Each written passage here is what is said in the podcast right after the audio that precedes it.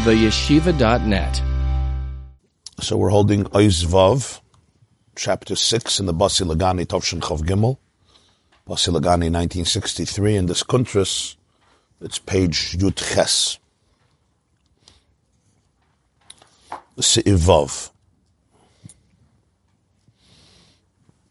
He goes now down to the next level. It's a series of how things devolve. V'hine av sheyirida haniskeres la'el. Hi lamata adin tachlis. Mikol makoim gam yirida hachi tachtoina zu eina ele bedargas shem bebchinas hakdusha. Oy sheshayachim al kol ponim lebchinas hakdusha.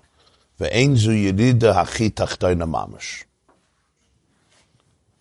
everything that was discussed till now. Which is the descent, the transformation of Eirin Seif into reality, into reality. That was called Lamata. Adin Tachlis, which means Adam Kadmon, Atzilus, Bria, Yitzira, Asiya, and then even to the grass that we spoke about in the previous class yesterday. The physical, physical world, the very physical world. In other words, the lowest dimension of reality. When I say lowest, it means in the sense that its separateness seems intuitive and the oneness is counterintuitive. But that's all levels that are either Kedusha holy, or at least they, they could be connected to holiness. At least there's a neutrality there. The physical world is not, we don't call it evil and it's not bad, on the contrary. It's the tool for living. It's the, it's the place where our souls and bodies function. We can't live without food. You can't live without fruits, without vegetables, without money, without your body, and without everything that we enjoy and use in this world from the oxygen to the plants, from the animals to uh, sunlight. So either we're talking about Kedusha Mamish, or at least it's connected to the world of holiness. So that's not, that's still not the Lamata Adin Tachlis. That's, that's what he says. It's not the lowest you read it. It's not the lowest form of descent. And to qualify, the descent is very profound because already already leaving the world of tzimtzum is already called lamata, already post tzimtzum. But you can't compare to Ur without Kalim, to Ur with Kalim, but it's still all achdos to the Ur where there's pirud, until mamish the physical world.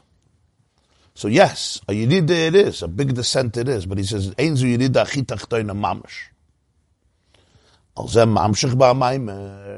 comes the next piece in the Maimon, the Basi Lagani of the Rebbe Rayatz in Ois Yud Gimel, Sheyesh the Gedele There is yet a deeper descent in Eirin Sov. The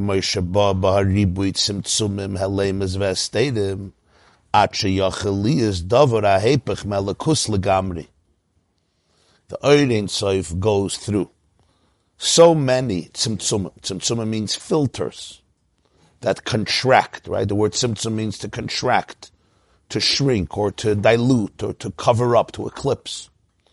So many helemus. Helemus means concealment. Hasteda means blockages. And you see it's three different words. Tzimtzumim, helemus, and astedim. It's three completely different conditions. Tzimtzumim, the light is coming through. It's just very limited. It's filtered you understand? It's it's it's like like a teacher is presenting a, a very deep idea, but it has to be with tzimtzum. You have to have the right words. You can't say extra things. You need metaphors. You're giving the message, but the message is coming through. It's like the light of the sun, right? That comes through the window. The light of the sun is coming through. Yes, it's not coming through with the entire intensity of the sun, Baruch Hashem, because we would all become French or American toast for breakfast. But the light is coming through. We know we, we can appreciate and enjoy. That's tzimtzum. Helim already means that it's concealed. That's already a different level. That's already another layer. It's concealed. Hester means there's a blockage. that's where That's where the action happens. There's a blockage, which means it's not just that the light is concealed. It has to be concealed, but there's a whole substitute that is created. We'll see what that means. A whole blockage system that's created where you can't even have access to the original because it's, it's blocked by all forms of blockages. There's like bodyguards and, and, and walls and protectors. It's not just the light is concealed in order you should be able to absorb it. There's a whole other element coming in. So the Eirin Seif goes through the Tzimtzumim and Helemus and Estadim.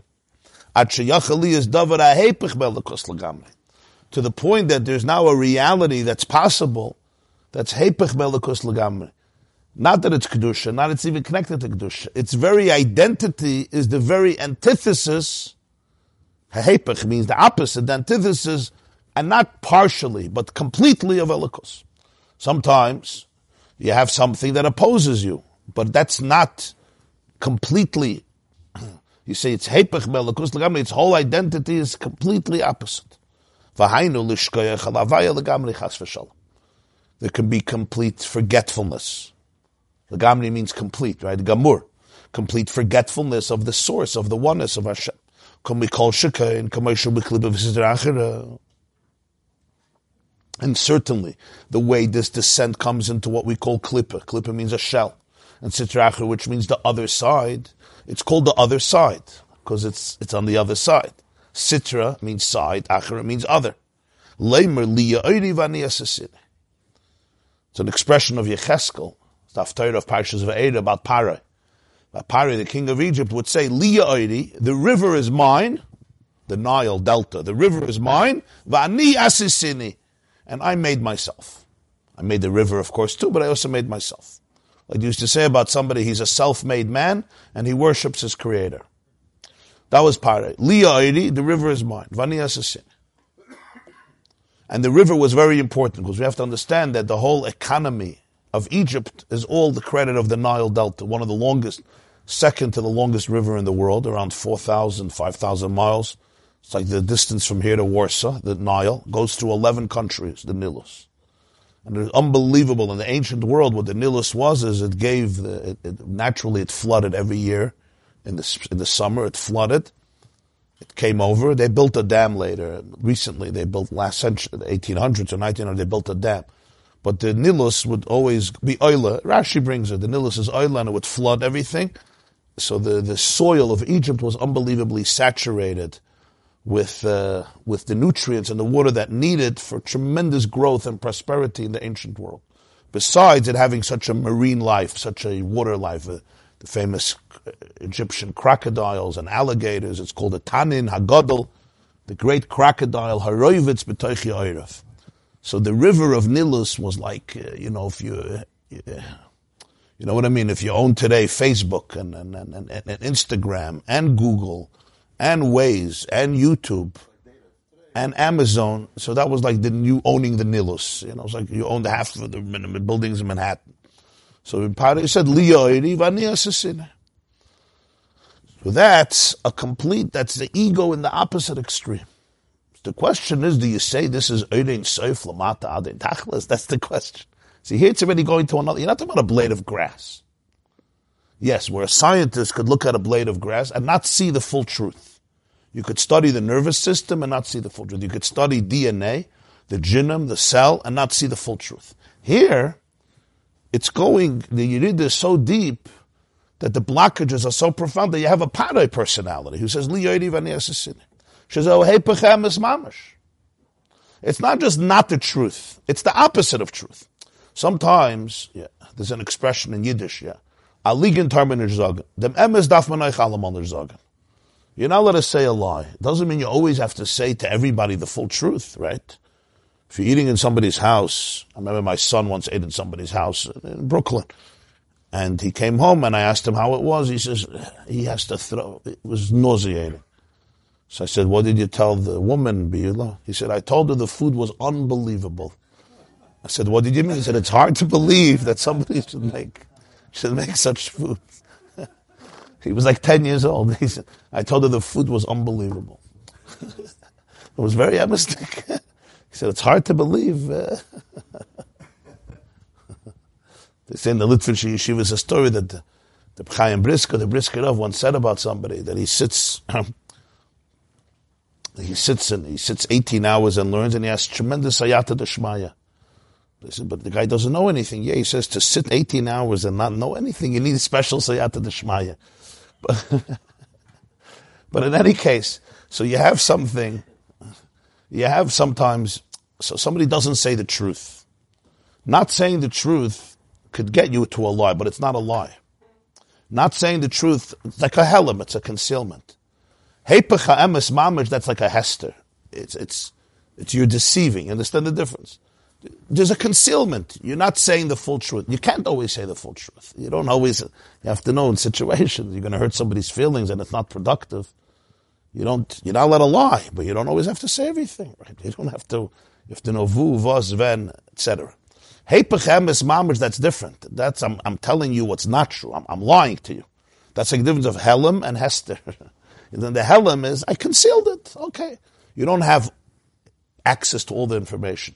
A Hester is, no, I, I replace it with something. I create a blockage.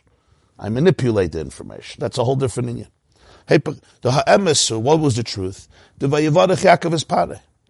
It says in Parshas Vayigash, when Yaakov came down to Egypt, Yosef brought him to the king, to Pare, and Yaakov blessed him. So the Medrash Tanchum and Rashi quotes it. They ask, what did he bless him? It says Yaakov blessed him. And the answer is, it's quoted in Rashi, It was a bracha that when Pare came to the Nilos, the water ascended in his honor. This was Yaakov's blessing. So Yaakov tuned in to a, and accessed a flow of divine goodness to come to Pare. Hine Pare melech hamitzarim agvulim. So Pare, who's the king of Mitzrayim, look how he touches here melech Mitzrayim. Melech hamitzarim agvulim. He's the king, he's the king of restrictions and boundaries and limits and constraints. That's Prat Melech Mitzrayim. He's the king of Mitzarim agvulim. He's the king of blockages uh, an expression. It doesn't, that's not Melech. Melech HaMitzarim, the word Mitzrayim, comes from the word Meitzer. Meitzer is when something is in a very narrow space. The word Sar is distressed, narrow, eng. Gvulim means when it's within limits. So Mitzrayim represents a situation where somebody is constrained, like when somebody is incarcerated. You're stuck in a closet, you're stuck, you're locked up in a place. There's no freedom of expression there's a sense of inhibitedness. Pare is the king of that. So what happens? So this Pare who was blessed by Yaakov that the Nil should ascend, he he becomes ungrateful. He comes and says, the river is mine. So here you see what Pare does. The whole reason he could say the river is mine is because of Yaakov Avinu. It's because Yaakov Avinu's bracha. That's why he could say Liyairi. If not for Yaakov Avinu's blessing, he would never be able to say Liyairi Vaniyas city.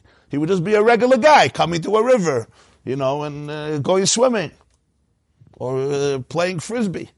Because Yaakov blessed him, so every time he came to the Nil, the Nil, he said, "Oh, it's, it's mine.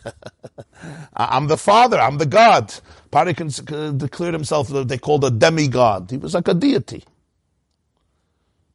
It says he would go to the bathroom early in the morning, he would go to the Nilus.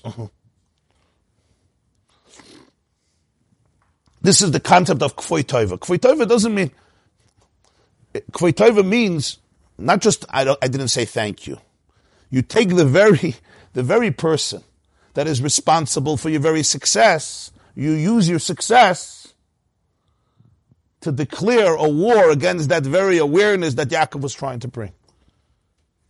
He knew that the bracha came from Yaakov. That's, that's, that, that that's the level of, of, of the lie.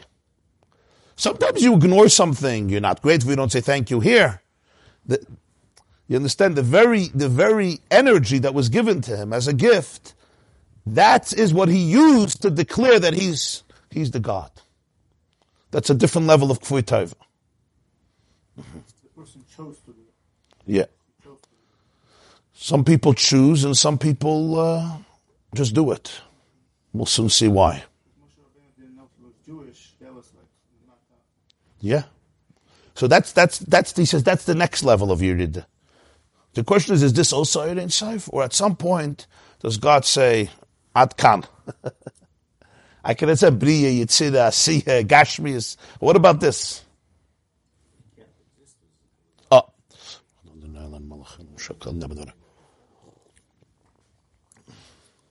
So the fact that he can't exist without it, I understand. The shaila is, is this called Hashem could create a reality, or is this reality a gili of Ein Sof? you understand the difference? God can create whatever he wants. He can create evil. I get it. He can create a Meshuggah party. He can create a grateful party and let him live. The shaila is if this is a gili of Ein Sof. That's already a big question. In other words, deep, deep, deep down. At the surface, he's a kfui taiva. Deep, deep, deep down, what is it? Is it redeemable? If it's Erein Saif, it's redeemable. If it's unburdened of its facade, you'll see that it's infinite light. Or not. Or do we stop at some point? And we say, you're out of the pale. you don't say, lo yidach nidach. That's the shaila. Because you're talking here about you're talking about this concept of liyori vania sasini. It's very, uh, and you see the ungratefulness of Pari. He calls him a kfui toiva, melech hamitzarim He called himself a god, but he was really the king of restrictions. he was trying to be a god, and in being a god, he became the king of inhibitedness. You understand? Huh? Cause, yeah. He wanted to be in control of everything. So he was controlled by his control. Right? To the point he didn't even have, at some point he didn't have free choice. The, the, the, right, the joke of the situation is this God couldn't have free choice to decide things. It's like an addict. Yeah. Similar, yeah, yeah, yeah. And the Nilus would come up to him. It's an interesting thing. You see the difference of Moshe and Parah says that Moshe didn't strike the Nilus to turn it into blood because he was thankful to the river. Why? Because it protected him in the basket for a few hours. That's what saved him in the basket on the Nilus, so he didn't, he didn't strike it. Also for Kinnim, for lice, he didn't want to strike the earth because he buried the Egyptian in the sand and it protected him, whatever, for a few days, for one day till Paro found out. So he was, he was sensitive. They also have the ability to give that bracha because the avos, the waters would rise up. Perhaps, yeah, could be. So, so, so Moshe wouldn't strike the Nilus. Why? Because it protected him for a few hours. So now look at the difference. Moshe Rabbeinu was protected by the Nilus for a few hours, and therefore he had this sense of gratitude, even though it's water. it's not a person, it's water, and he wouldn't strike it. Paray, the Nilus went up to him every time he came there so how did he show gratitude? Every morning he went to urinate over there. You understand the difference? It tells you exactly the profile of people. One person helps you for a few hours, so the rest of your life you remember it and you're sensitive. And the other one, oh, you come up to me. Okay, ichel, however you want to do the sentence, but I will unload everything on you. You get it? It's, it's, it's different, right? Right? Like there's, there's, an expression. I think it's in Medrash somewhere. You know, when, when when you take a loan from somebody, give them little rocks. So when they start throwing rocks at you, there should be small ones, not big ones. It's, somebody gave somebody gave somebody helped him. So you use that very help. It's like if, if, if, I'll give you a gift of money because I love you, and then you use that money to to take everything away. It's like a Gemara in Gittin, the mice over there. So you understand that's the Nakuda. It's it's not just you're you're not grateful. You, you you manipulate the very energy. But this is a mushal for everything that happens. So you take the very bracha of Yaakov and you use it against Yaakov, against the whole idea of Yaakov and against his children. The.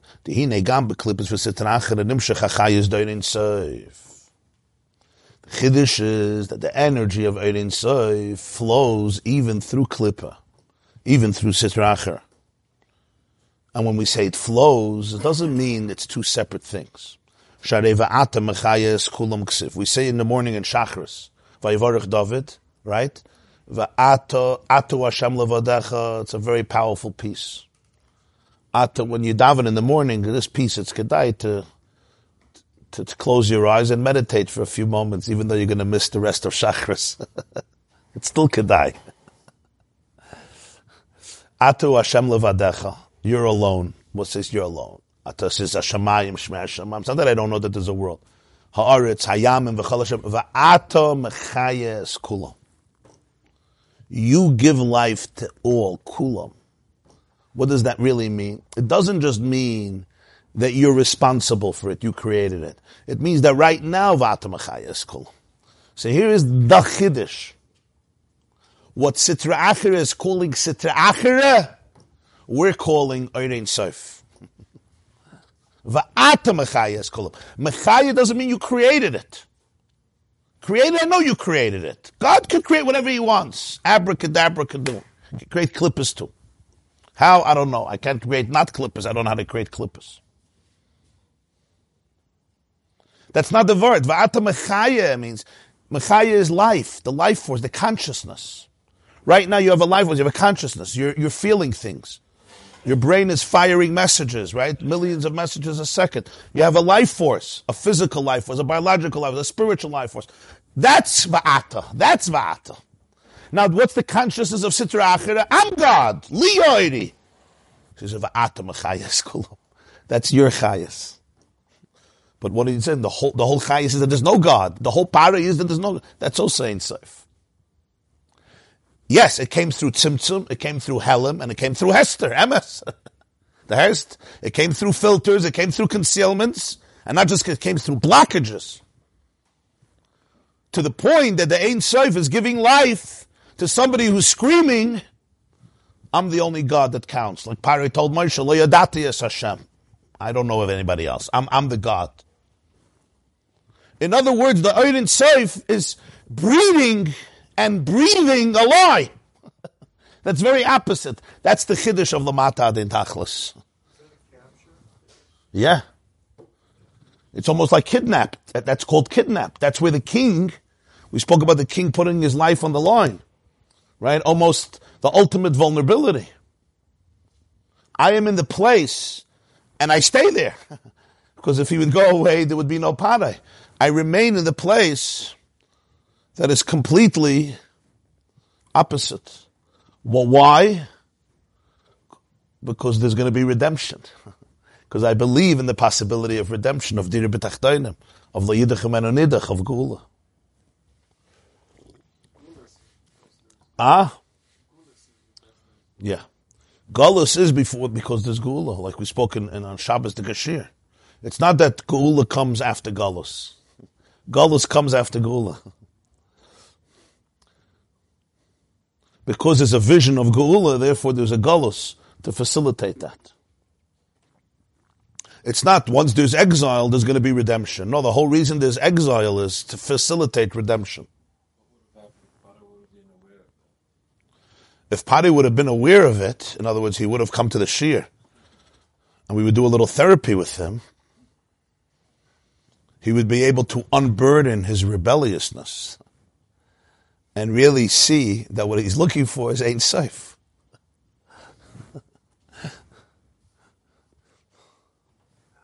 who, who, who, who did Pari destroy at the end? Himself. He destroyed himself at the end. That, that's the story, that's the whole story of Para. He's the ultimate king. He's the superpower. He's God. He wants to be God. You know, he wants all everything, and he ends up with nothing. He ends up in a big mikveh, that very Nilus, that very Nilus in the Yam Suf. That's where he ends up. Okay, according to the Medrash, he was saved and he ended up in other places, however you interpret it. But the point is, Al Pshat, right? He just ended up in the, in the very, in the very water that he worshipped. he, he was the creator of it, you know. Why did Hashem make Nile rise up to him and deceive, actually deceiving him? Yeah. Well, well, well. In an in a good way, that would be to empower Paroi, to be able to align him with Kedusha. Let's see further. There's a story that Alter Rebbe had a chassid. His name was Reb Kusha Liepler, Reb Yekusiel Liepler. And uh, he was once by the Baal HaTanya in his room, and he said, Rebbe, hakmir arab the linkazite. Rebbe, how do I say that in English? Hakmir arab, uh, chop off my left side. That's what he said. Rebbe, hakmir arab the linkazite. Take your axe and cut out the left side. Just chop it off, you know, amputate it. Let freedom ring. So the Alter Rebbe went into his beinanus. He didn't. He went into a meditation, like a, a like a trance, or his beinanus, for a few minutes, and then he, so to speak, came back, and uh, the Alter Rebbe used to speak with a niggin. There was a niggin he would speak in when he spoke, even a conversation. So this is what he said to him. He said in Yiddish. He said these words: "Va'ata mechayes kulam." Mahaknish tarab the linker Zayt. Zayim euch mechaya. Va'ata mechaya es kulam. Zayim euch mechaya. Hashem gives life to your left side. You also give life to your left side. We're not chopping it off. That's what he told him, Kushalepla. That, that's what this is saying. Why not? If you can, amp- I don't know how to amputate it, but if you can amputate it, it's the source of all infections. When do doctors Khalila amputate a part of the body? It's unsalvageable and it's infecting the rest of the body. Right? You want to die you want to have the, it's, it's tragic. So he told Al Rebbe, the infection is too deep. It's contaminating my whole system. Get rid of it. He says, no. If we get rid of it, you know what we're getting rid of? We're getting rid of Eilein Seif. Zayim euch mechaya. If it's a past for the Eberste, it's a mechaya. It's a past for the euch. But what does it mean, Zayim euch mechaya? Zayim mechaya means you have to unburden it of its facade, because it's very thick. It's very, very dense. He's not saying it's not left. He's not saying it's not a Yetzirah. But what looks like a Yetzirah on one level, if it could be unburdened of itself, you'll see that it's really a Spashtas and Gilead It says, Va'ata mechaya is kulam ksiv. Ela shahachiyus umisave umisgashem. Again, three words. Chayis goes down. Umisave, it becomes thick. Umisgashem, it becomes materialized, concretized. V'shefeya v'amazolas. Then it goes through the heavenly planets. It's all the atamechaya. What's the final product? The final product is you have a para. You have a horse. You have an ant. Yeah, you have a cat, you have a dog. That's not paray. That's part of God's beautiful physical world. The, the horse doesn't say, Li On the contrary, the horse says, come on and I'll give you a ride. I'm your Merkava. That's a horse. Right? But Pare doesn't say that. Furthermore, the hine gam davar shu hepech melakus yachali is ba'ifin she'eni yedeyas ribonim mechavel limned by. Shaz eni ikafei tova. You can have something that's antithetical to godliness, but it's because of ignorance. He doesn't know. He doesn't know, but there's something higher. It's not an intention of rebelliousness. Yeah, I may spend my conscious my life is completely antithetical to any truth. But it's not coming from knowledge, so it's not that the person is ungrateful. They just don't know better. It's like a tinik shenishba. Now there's something even lower. You have the person who walks around saying, I'm the river. The river is my shaita, he doesn't know. Fine. Say that. It's also not nice, but it's not it's not a kfui tova so much. I know. Pare knew who gave him the bracha. He wasn't a shaita. He knew what happened before Yaakov came and when Yaakov came. He knew. He knows. Umikol makom murdered by Laima Liyadi Vani Assassin. Sha'azu gam kfui toiva. Same philosophy. Or the same pare, even if it changed pare, was him. Vayakam melech chadash shelo yodas Yosef is a machlekes Rav and Shmuel if it was a new one. V'zeu shemevi b'mayim adugma mipara. That's why the example that's brought is para. It's not just clip; it's a lower level. Sha'av sheyoda shaliyas aniyas l'krasim tzad brichas Yaakov. He knew that it's coming from Yaakov's blessing. So what would a what would a person do that? You're grateful to Yaakov. You see that your whole power, your whole richness is due to Yaakov, so it makes you more sensitive, more thankful, right? More indebted.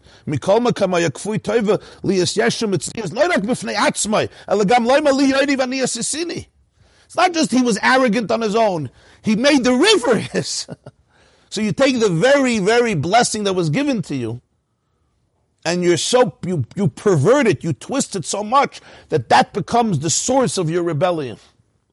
You're using this very energy. Why is that such an important example? Because that's the story of Eirein Sof Lamata de Tachlis. So it's not just that it goes down into very low spaces. It goes down into spaces where you take the Eirein Sof, the power of infinity, and you use it completely against Eirein Sof.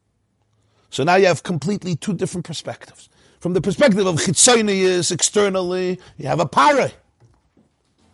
You have the lowest level. Lamata de tachlis. The chiddush here is, if you can really have the courage to, to strip the layers and remove the facades and unburden it from its own warped belief systems, you'll be megala the truth that it's va'ata mechayes kulam right now. Yeah, it's not just courage. You need tools, you need support, you need help. Yeah. So this is where the ultimate tikkun comes from. Right? There's two, there's two, it says in Tanya, in Perik Lamed Aleph, that there's two stages. There's something called Yitzias Mitzrayim, and then there's the Geula, the ultimate Geula. Yitzias Mitzrayim says they ran away. Kibaracham, this week's parsha. Kibarach. L'asid Lavi, it says in Yeshaya Navi, Loi b'menusa telechu, you're not going to run. Relax. What's the difference? The Rebbe says in Tanya that in Mitzrayim, when they left, they, they ran away from Paray. They ran away from Mitzrayim. You know why they had to run away? Because they left Paray, but Paray didn't leave them. They left Egypt, but Egypt didn't leave them. It was inside. That's what he says in Tanya. So you have to run away from a part of yourself. By the Geula, it's going to be the complete tikkun. You don't have to run away. Because not just you left Pari, Pari left you also. Because Pari himself is, Mitzrayim is transformed. It's known as the two stages of Eskafia and Eshapcha. Eskafia means you have a Pari inside of you screaming Leah Eidi, but you don't listen to it. You're aware of it. Right? You're exposed to it, but you don't let it define your life. Eshapcha means you transform it. That's a much deeper stage. And that comes from the understanding of Erin Sof Lamata de Tachlis. That's why you see in healing methods, there's also different healing methods. For example, take OCD. I'm just giving you them. There's a way of dealing with it. It's not a simple issue. The way of dealing with what they call exposure therapy. You're exposed to it, right? And you have to replay the same scene. But the way you deal with it is, you know about it. But either you consciously choose not to be defined by it, to ignore it, to put it in its place. Kivara cha'am, but you're always running away from it. There's a much deeper level, is hapcha. That's what we're talking here. Saying, can you unburden the very OCD feelings and then you'll see what's really the pnimius of it. I'll just give you one example for this, because there's a different models today. One of the models that's very popular in recent years comes from a guy Schwartz, Dick Schwartz, known as IFS, Internal Family Systems. It's just a very useful technique to be able to understand this concept. There's other models also, but it's a very powerful technique. In fact, when I, when I heard him talk about it the first time, he didn't learn it from science. He learned it from experience. He's been a, a doctor and a therapist, a psychologist, a psychiatrist for 40, 50 years. And from his, he didn't learn it, he learned it from his patients, which is a Gavaldik inyan because many healers they put their patients into their boxes. I have a textbook, right? If you're not sick enough, I'll make you sick. But you're going to fit into my models of who you are. That's the very opposite of, of emes. The re- opposite of emes, emes is bittul. I'm not going to make you fit into my textbook. I'll rewrite my textbook based on you. You understand? It's a whole different inyan. He had the humility of challenging himself and saying, let me hear what my patients say. So just very, very briefly, and it's really, a, it's a pella, because the oisius that he started to use, a mamish oisius, that uh, lahavdil, the whole chassidus is filled with those oisius. He said there's an essential self, an essential real self, that is, that is as whole as it can be. It's compassionate. It's loving. It's curious. It's courageous. It's creative. It's confident all C's, a bunch of C's. it's connected. You want me to do more C's? Cholesterol, kneidlach, kishke, kasha, kashavanishke, kreplach, uh, calories. That's the Jewish self. but it's really, it's, it, it's, it's a self, to put it in the ISIS of Yiddishkeit, the ISIS of Pnimius HaTorah, it's a chelik, it's Eirin Seif. It's a it's a tzelem Elokim. Even by a non-Jew, it's, a, it's an image of Hashem. By a Jew, you call it a chelik elikami mal mamash. This self is like a conductor. Conductor may have 600 musicians on stage, and he conducts them. And they all look at the conductor, they trust the conductor, and the conductor leads a symphony. If you ever by a, by a, by a symphony, it's very, very impressive. There's that man, nobody sees him, right? His back faces the crowd. He stands with a stick, with a baton. He doesn't say a word, but he's sweating the whole time. And at the end, right, he takes a bow. But the whole symphony is connected to the conductor. Not because he represses them, fakert. He brings out, right, the, the, the, violinist and the person playing the cello and the piano and the drummer and the guitar. Every single, and the fiddle and the harp. Every one is part of the symphony. What happens if in middle, this is my mush, what happens, it's not, it's my, what happens if in middle of the symphony, yeah, the conductor Nebach, uh, I don't know, he trips and he falls, yeah, or he falls asleep, or he loses it. What does everybody do? You have the leader here, right? And the poor leader doesn't know what hit him. He fell asleep. Yeah. He's suffering from delusions. He just broke down in front of us. He became disintegrated. He fell off the stage. He hurt himself. and he had a heart attack. Whatever. He's gone. So now you have 600 people and they need to survive. What do they do? They can't trust him. But there's a show to go on, yeah? We have to make our money. There's a lot of people there. There's um, 20,000 people. So now chaos ensues. So what's the metaphor here? As long as the self, the real self is a conductor, it takes all the parts of the human personality and they all are part of the symphony because we have so many different parts. We have curious parts and creative parts. We have parts that detect danger. We have parts that are proactive. We have parts that are defensive. All the different kaichas and nefesh. Chachma, bina, das, chesed, gvura, tiferes, netzach, chaydi, malchus. And everyone is part of a symphony. Sometimes you need chesed, sometimes you need gvura, sometimes it's danger, right? Sometimes you have to fight and sometimes you have to run and sometimes you have to be quiet and sometimes you have to speak. But what happens? Taking an extreme example of that self not, not so extreme, actually. It happens in so many lives. If that self has been wounded terribly, and because that self is so pure, that because that self is so pure, right? Whether it's shamed, ridiculed, criticized, molested, abused physically, emotionally, one event or many events, what now happens? So this is where something very serious happens. And that is, this self goes into gullus. He actually calls it exile. It's a fascinating thing because throughout Tanya, the Alter Rebbe always says that a neshama could be in gullus. It's an exile. What's Pshat in exile? You hide it away, you close the door and you say, you stay there. For one of two reasons. Either we can't trust you, because there was a whole symphony, and what did you do? You were the one who allowed, right, terror to happen. I can't trust the self. Boom. Or maybe on the contrary, I have to protect the self. It won't be able to protect itself. So now all the different parts start playing roles as managers, as protectors. In Chassidus, it's called klippos. They all now become cover-ups not to allow anybody or you to get back to the self. It's too dangerous. Because that self will never be able to protect you from danger. Look what happened when you were three years old. Your self didn't protect you. I'm going to protect you. So now this part maybe that was supposed to be there in order to detect threats now takes over the life. So I may be a very angry person, or I may be a very anxious person, or I may have terrible social anxiety. What's really happening? That very, very part that maybe loves people and loves to schmooze with people. But it knows, it knows that the eye is shameful, the eye is unworthy, the eye is, is, is a gornisht. Right? So if I hang around with people and I schmooze, you may find out who I really am. I can't afford to do that. I have to stay in my bedroom. I could text on WhatsApp. I can't be with people. So I come into a wedding and suddenly the social anxiety. So what is it?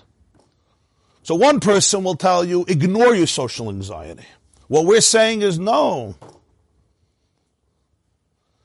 Every single part assumed a klippa really in order to protect in its own warped way the Ein Sof, the Neshama. Now this requires so much empathy. you can't force your way through because those klippas are very strong. He calls them the self, and then you have managers, protectors, and firefighters. The managers, they manage your life, and they know it's like the Gaboyim by the Rebbes, you know? Those, they don't let you in. That's managers. They're protectors. All they want to do is make sure you don't have access to the real self, whatever they need.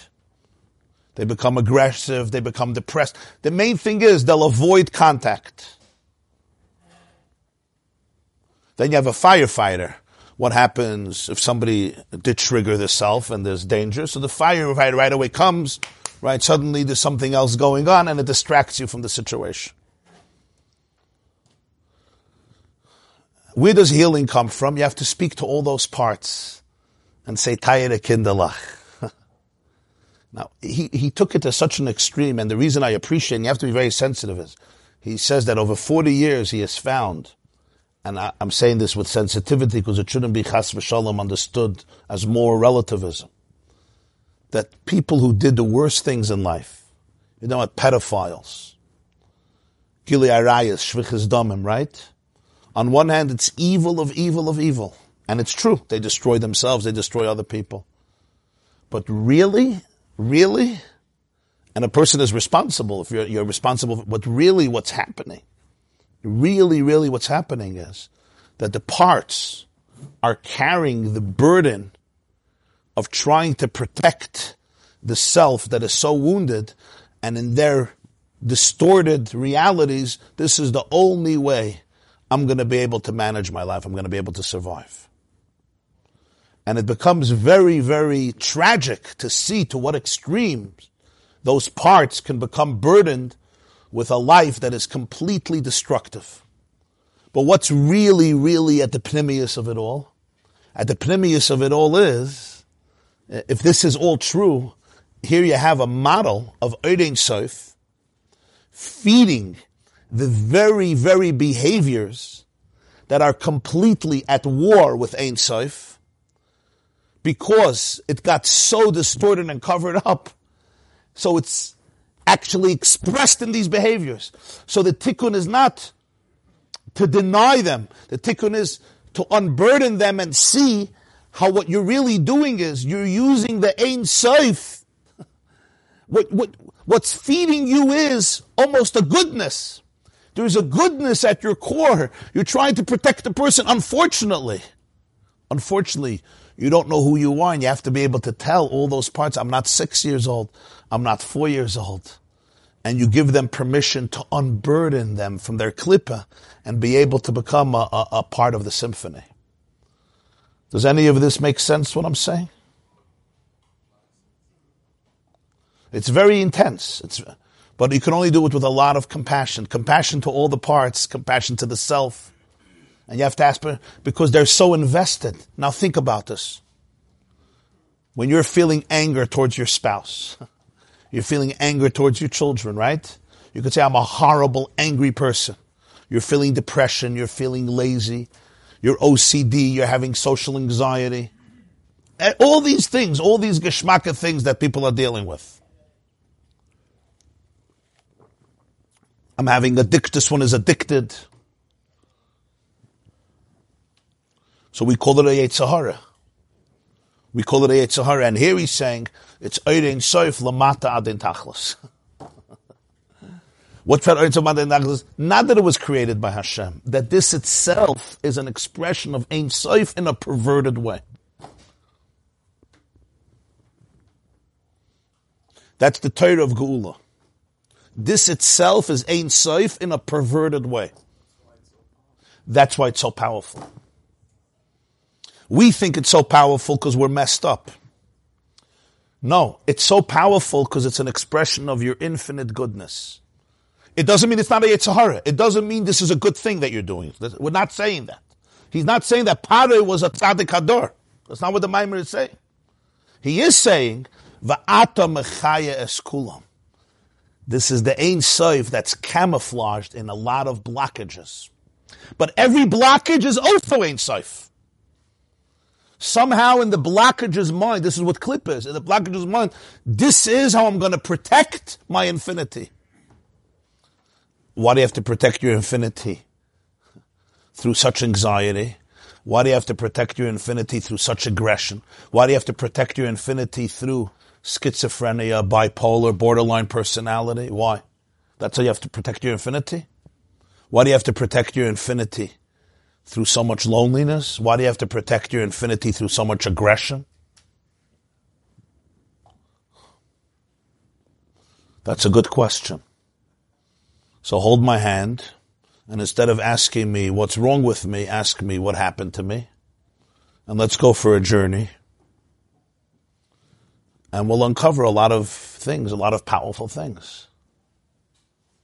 And then I don't have to convince my aggression or my depression or my social anxiety that it's bad and it should sh- shut its mouth. It's more than happy to shed the layers and unburden itself. The greatest burden of Klippa is Klippa. The most miserable person, the most miserable reality is Klippa. you understand? You know why? Because it's not who it really is. It's so burdened. It's like I put a washing machine on you and you have to carry it for the rest of your life. But now you have to turn it into a philosophy. That's hard. Imagine I give you a washing machine. Yeah. When you're three years old, I say, here, here's on this shoulder. I give you another washing machine on this shoulder. You now have to carry it for the rest of your life, but now you have to make sense out of it. You have to smile. You have to come to school every day with two washing machines. So what do you do? You turn it into a philosophy.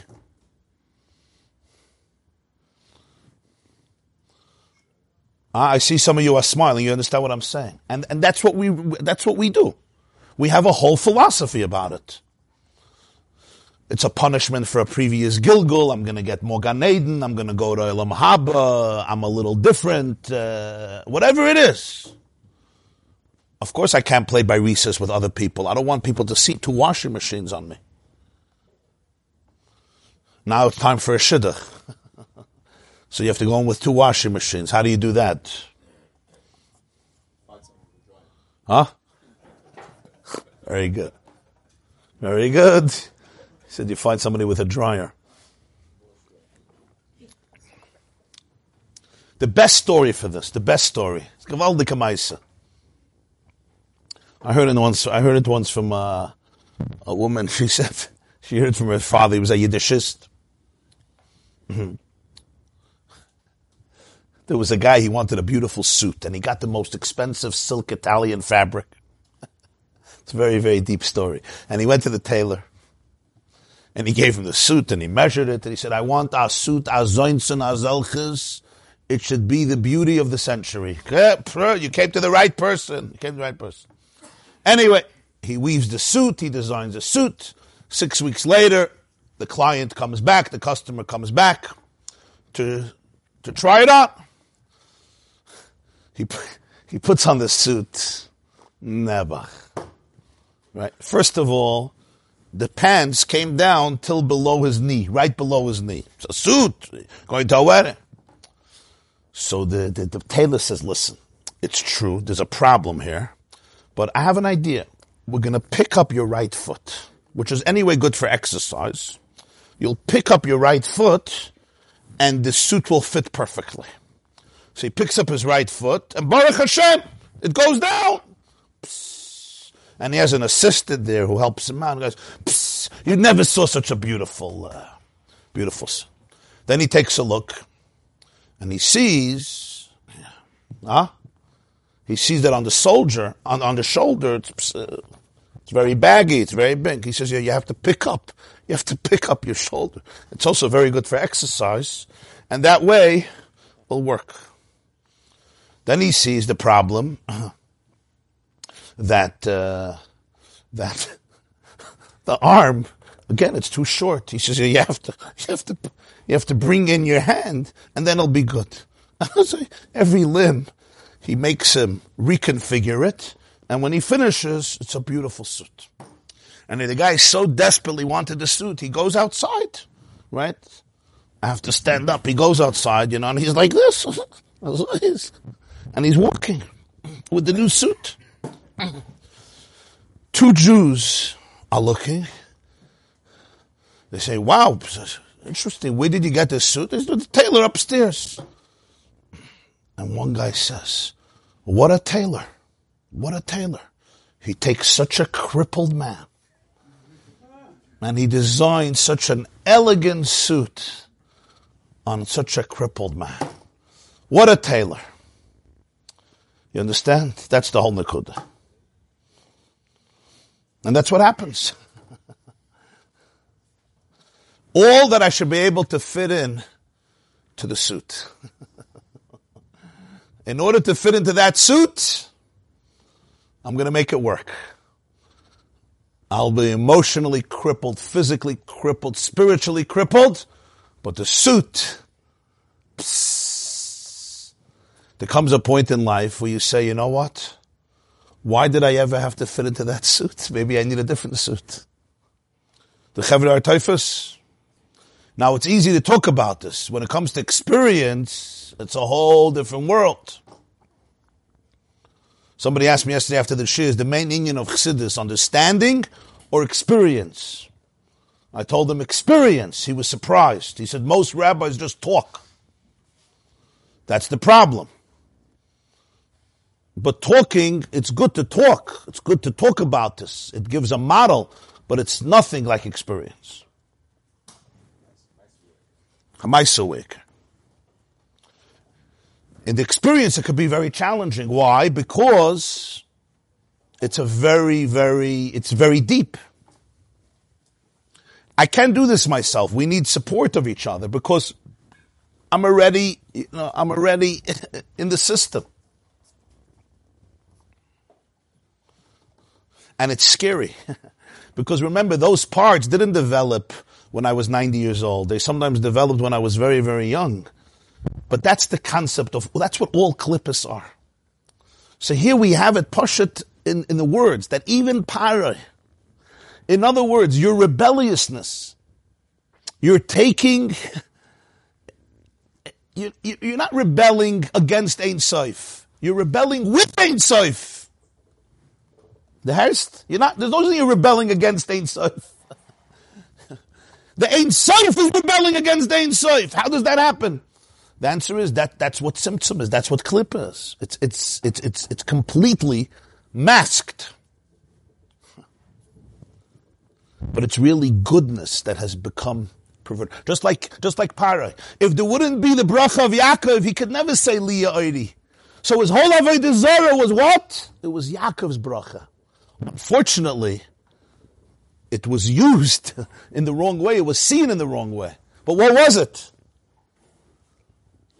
So what, what's the tikkun of it? The tikkun of it is, you, you want people to, you want people to worship you because the river is, is yours? How could you really say that? Because of Yaakov. So you're just a manifestation of Yaakov's bracha. Oh, really? Wow. So you mean I don't have to fight Yaakov? No, no, Yaakov is your best friend. He's the one, he's the one who blessed you. Oh, you mean myself is not so evil? Really? I thought I was the most despicable child in the world.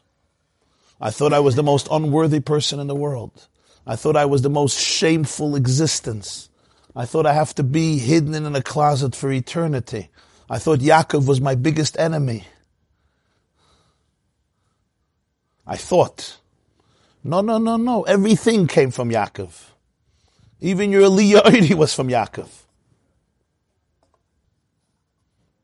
It's a very, very powerful process. It's a very healing process. But this can only be done with compassion. Because the whole Nakuda here is that you're not destroying anything. You're opening it up. So the moment you come with a hammer, I'm going to teach you, you missed the boat. You understand? The moment you come here with force, you're missing the point. If you want to be Megala the Ein Soif, you have to look at me, not scream at me. You have to even look at my klippa, not scream at my klippa. You have to say, Va'ata mechaya eskulam. I'm going to look for the Va'ata. That's what I want. I want the Va'ata. That's what Alter Rebbe told Reb Yekusiel Liepler. I'm not going to amputate your left side. Va'ata mechaya eskulam. There's very precious stuff there. Let's speak in practical terms. Everything that you call your yetzer hara, yeah, your laziness, your addictions, your shame, your guilt, yeah, your resentment, even your jealousy, your jealousy, your hatred, your hatred, your loneliness, your isolation. You don't even want to live.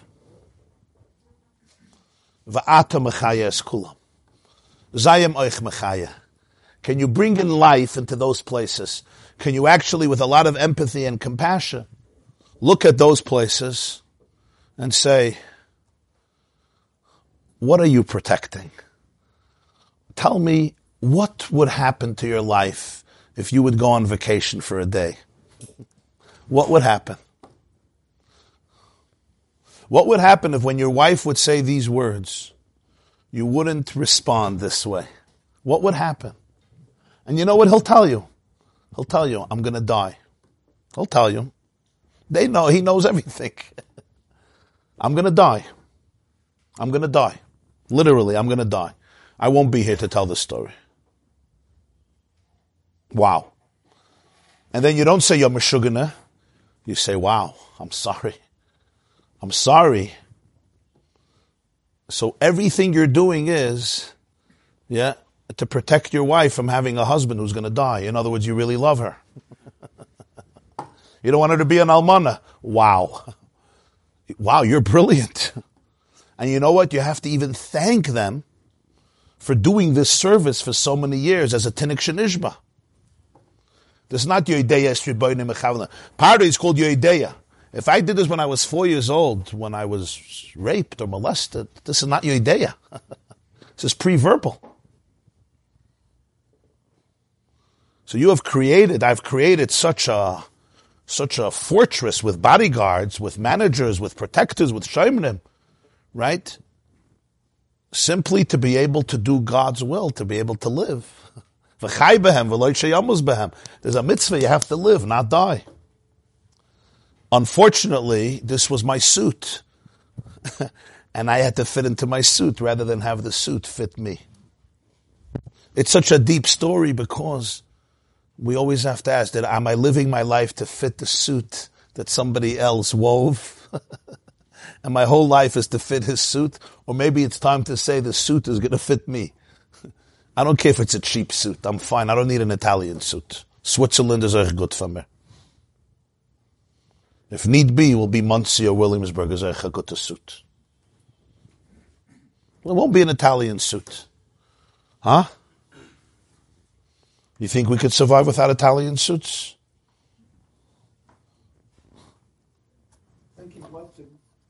Moshe had this bobcat. This is like he dealt with it. Yeah, Moshe. Moshe didn't have. Moshe was v'nachnu ma. Moshe was bittul. That's like called accept.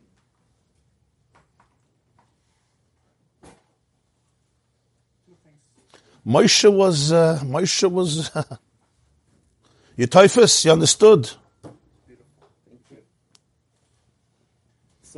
Paro compassion and empathy wouldn't work because Hashem was the one. God tried with Parai. The ten makas, by the way, it's not so simple. Not so simple, you say. People don't understand the ten makas. They think the ten makas was fire and brimstone. The ten makas were ten lectures that Moshe gave Parai, but he used visuals and props. You understand what I'm saying? The best shiurim are shiurim with visuals. Para, para didn't have Bechira. No. He had to eat alone. You see that till after, till the end, Pari never got angry. At the end, right, he tells Moshe, you come once more, I'm going to kill you after Chayshach. Why didn't he say right away, I'm going to kill you? I don't understand. Guy comes, destroys your whole country, kill him. But at the end, he says, I'm going to kill you. I'm going to kill you. Until then, Moshe never got angry. Vayetzim Moshe B'chariyav. Why did he not get angry? I don't understand. He's not angry. Pari is not angry. Because really, the ten makas, it was like a conversation. But it was a conversation with props, very impressive props. Those are the best shiurim. The best shiurim are visuals. Moshe was teaching Pari about life, and Pari was arguing with them. And Moshe was just proving, look, I'm showing you how the world works. And Pari was saying there's no proof. Finally, after Chayshach, Moshe finished the shir. There was nine classes. It was done. So Pari said, you lost. You come back, I kill you. Now you're wasting my time. Now Moshe got angry. It was a very deep thing going on. If, if it was just to get the Jews out of Egypt, so Hashem should have made one makkah, give a frask, makkah's preiris, and take them out. What are you playing games? Nothing better to do. God has nothing better Okay, now we're going to do a new fireworks show. It's like a color war. You want them out of Mitzrayim, get them out of Mitzrayim. You don't want what schlepster, schlepster, schlepster. You take away his pchira, you don't take away his pchira. The makkah was really show, trying to teach Pare what happened to him. You know the Meor Einayim says, Nachum Chernobyl says in Parshas Boy. He says that the Rambam asks a question, if you don't have Bechira, how could you punish somebody? Why are you punishing Pari if you took away his choice, yeah? There's a, it's a big question. Meor Einayim says something gewaldig. Listen to this. He says that's what Moshe, that's what Hashem was telling Moshe. A lot of Jews wanted to stay in Egypt. There was a lot of good things going on in Egypt, right? So Moshe, Hashem was explaining to Moshe, let me tell you what's happening in Mitzrayim. What does it mean to live in Mitzrayim? What it means to live in to live in Mitzrayim Megvulim. It means to live in a brain that doesn't have free choice. That was the definition of Mitzrayim. Definition of Mitzrayim is that you don't have choice. To leave Mitzrayim means that you could come to a place where you have choice. That is the condition of Pari. Now let's understand this, what this means. Viktor Frankl said between stimuli and reaction, there's an empty space. In that empty space, all human growth and freedom lives. You tell me a word, your, your teenage child tells you something. That's called stimuli, right? It goes in. You're like, ah! right? But between the stimuli and your reaction, there's a t- little tiny empty space. if that empty space can grow, that's where there's bchira. If that empty space doesn't grow, there's no bchira. Pare is the letters ha'irif, which means the nape. The nape, the nape. The back of the head. When I am in that space, in my amygdala and my reptilian brain, I have no choice. I'm trying to survive. When you're in prefrontal lobes, there's executive functioning, you could think. So that's, that's the definition of para. Definition of para is, spiritually speaking, psychologically speaking, where I am trapped in the prison of my own psyche without the ability to even know what's happening and then choose how to react. I'm completely in survival mode. Or to put it in the previous metaphor, right? I'm completely crippled based on an image of some suit that I have to wear. And I don't even know that there's another reaction because I don't even know what's happening to me. This is who I am. There's no conscious observer watching my emotions. Right? Your spouse says something, your employee says something, a friend says something and you just go into a place, you, you, you run for two weeks, fight, or flight, or freeze, or fawn. There's no observer consciously who's watching what's happening. I'm just like a machine. I'm just a victim of it. Now I'm just caught up in this whole process. I don't even know why. And then I feel bad. Can you almost distance yourself from yourself? Right? Let your neshama watch what's happening. See it. And you're like, wow. wow, wow, wow, wow. And that's the beginning where you differentiate yourself from the parts, the Ein from the Klippa. And then you can say, wow, look what happened here. But without that, my Ein Sof is completely entangled and, and uh, what's the word? Uh, convoluted and manipulated and exploited. And it's, uh, it's Ein Größe Klippa that I don't even have access to because I am that. That becomes who I am. You need somebody from outside, and you have to become somebody from outside. In a good way, somebody from outside. Somebody who can watch and say, wow, look what's happening inside of me. If you're even power and uh, That's, that's where this period is an eye that observes everything, including the fact that my eye is completely off balance, completely wacky, completely chaotic. I, I can watch that. I'm like, wow, wow, wow, wow. Now that chaos is going to say, don't watch me, you're the one. it wants to always schlep in the core. It doesn't want you to stay from a distance, because if, if, if you're the Meshuggah, then that's it, the game is over. And you have to say, wow, wow, it really thinks I'm the Meshuggah. I don't think you are a Meshuggah. Wow. you understand? But there's always going to be an eye watching that. That means there's a Nakuda that remains free. There's a Nakuda that remains free. If you can hold on to that Nakuda, then you could say, wow, what happened here? And from here, tikkun can begin. So that's the Nakuda here, that the Eirin Sef Lamata Dein Tachlis goes into a place where it's feeding that, which is declaring war against it, and that war itself, right? The oxygen for the war is coming from that which is being fought against. From that which is being fought. That's heavy. But that means you can heal it, because if you unburden it, you unburden the rebelliousness, there's no real bad parts. It becomes bad, but it's not a real bad part.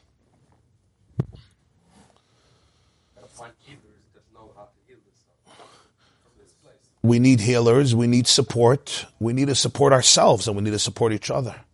We can't do it with judgmentalism and negativity, because then I become, my parts become more protective.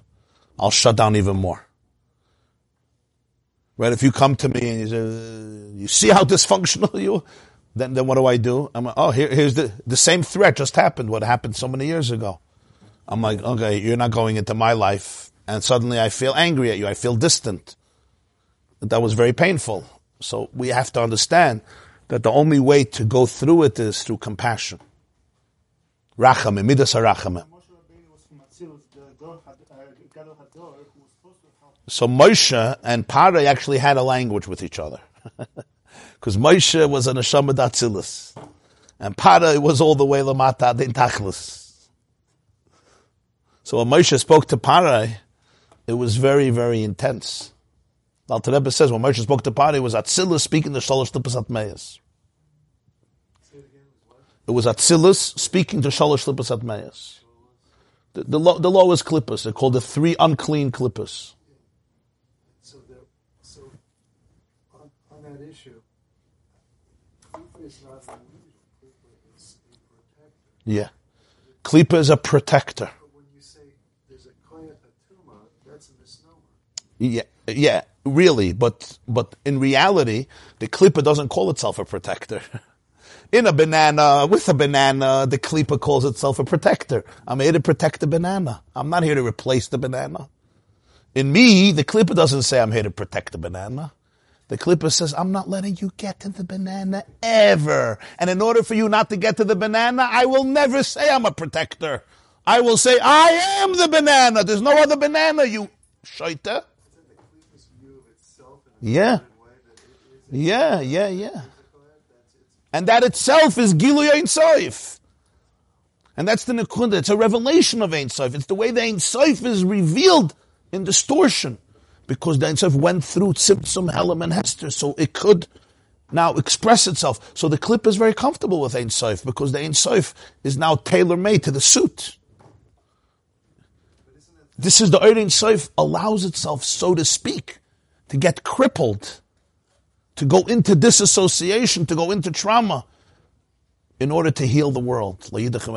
Now think about the positive sense. When that happened, when you were three, four years old, this is already deeper than IFS because this is chassidus. Yeah. Over there, it's just a clinical model, which is important, but here it's much deeper. It means the Odin Seif was there.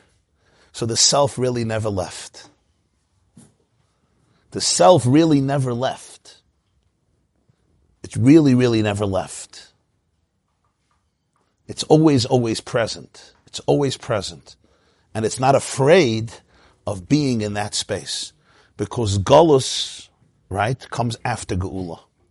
Which means, it's the last line of this shir, which means, my soul knows that ultimately part of my mission is to be able to elevate, to elevate and liberate that darkness. So therefore it went into the darkness. Just like here, it doesn't start with clip, it starts with Ein Seif. The Ein goes lamata the tachlis in order to achieve the basi legani, the ikar shchina betachtoinim haisa. So think about it in terms of your soul. Your soul is aware of its power to be able to go inside the most detached places and ultimately it will prevail and bring it all back up. It's always da- it's very dangerous, vulnerable. But that's pshat. We believe in geula not because we believe there's going to be a geula, because the galus, yeah, comes after geula. Geula doesn't come after galus. Because there's a vision of geula, we go into galus in order to be able to facilitate geula. So now you're thinking there's people that get so broken and they don't come out of it, right? They may even take their life. Now you don't think I'm stupid enough to give you an answer to that question, right? The journeys of souls is more complicated than we understand, right? But there's no soul that doesn't have a tikkun. In one way, in another way. Okay, two things. First of all, tomorrow morning we're going to have a shir. Wednesday morning, 7.45. Bli neder, because I want to finish the Maimer. I thought we'll finish today, but, uh, you know, my thoughts. And Be'ez Hashem, tomorrow night, Yud Shvat, is the yahrtzeit of the Rebbe Rayatz. Today the Rebbe became Rebbe. We're going to have a Farbrengen in Pomona, in the shul at 7 Galileo. 7 Galileo. So big shul over there in Pomona. Everybody is invited. That's tomorrow, Wednesday evening, 7.30 p.m. Yud Shvat. Everybody have a wonderful day, a beautiful day. There's a shir here for women in 20 minutes. And tomorrow morning we'll have a shir. Please tell those who come, 7.45 a.m. Bli Neder. Slacharabba. I'm saying once once we are from the outside and we know everything that goes on as Ein Sof, we need direction from there. You're right. You're right. It's Teufels gewähnt. and that story and stuff. Yeah. Steuer, Steuer. So, Jiddisch Wart kommt noch einmal der Meister. Was? Welche ah, Meister? Ah, welche Meister? Meister mit dem Jid, mit dem Mann, was hat gehört vom Reben, was hat gesagt, wenn er, er Rückgang zum Schweren... Ah, meure Dick. Meure Dick. An eigenartige Liebschaft. Gedenkt. An eigenartige Liebschaft. Was Teufels gewähnt? Was macht der Bruch im Abayim von England? Ja, mit sich begegnet. ne? Yad Kislov, ne? Was Teufels nicht.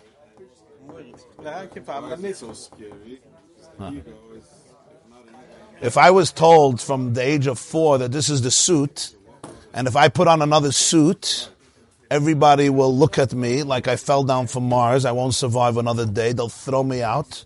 So this is the suit. now you want me, you want me not to fit this suit, Miss Sugar?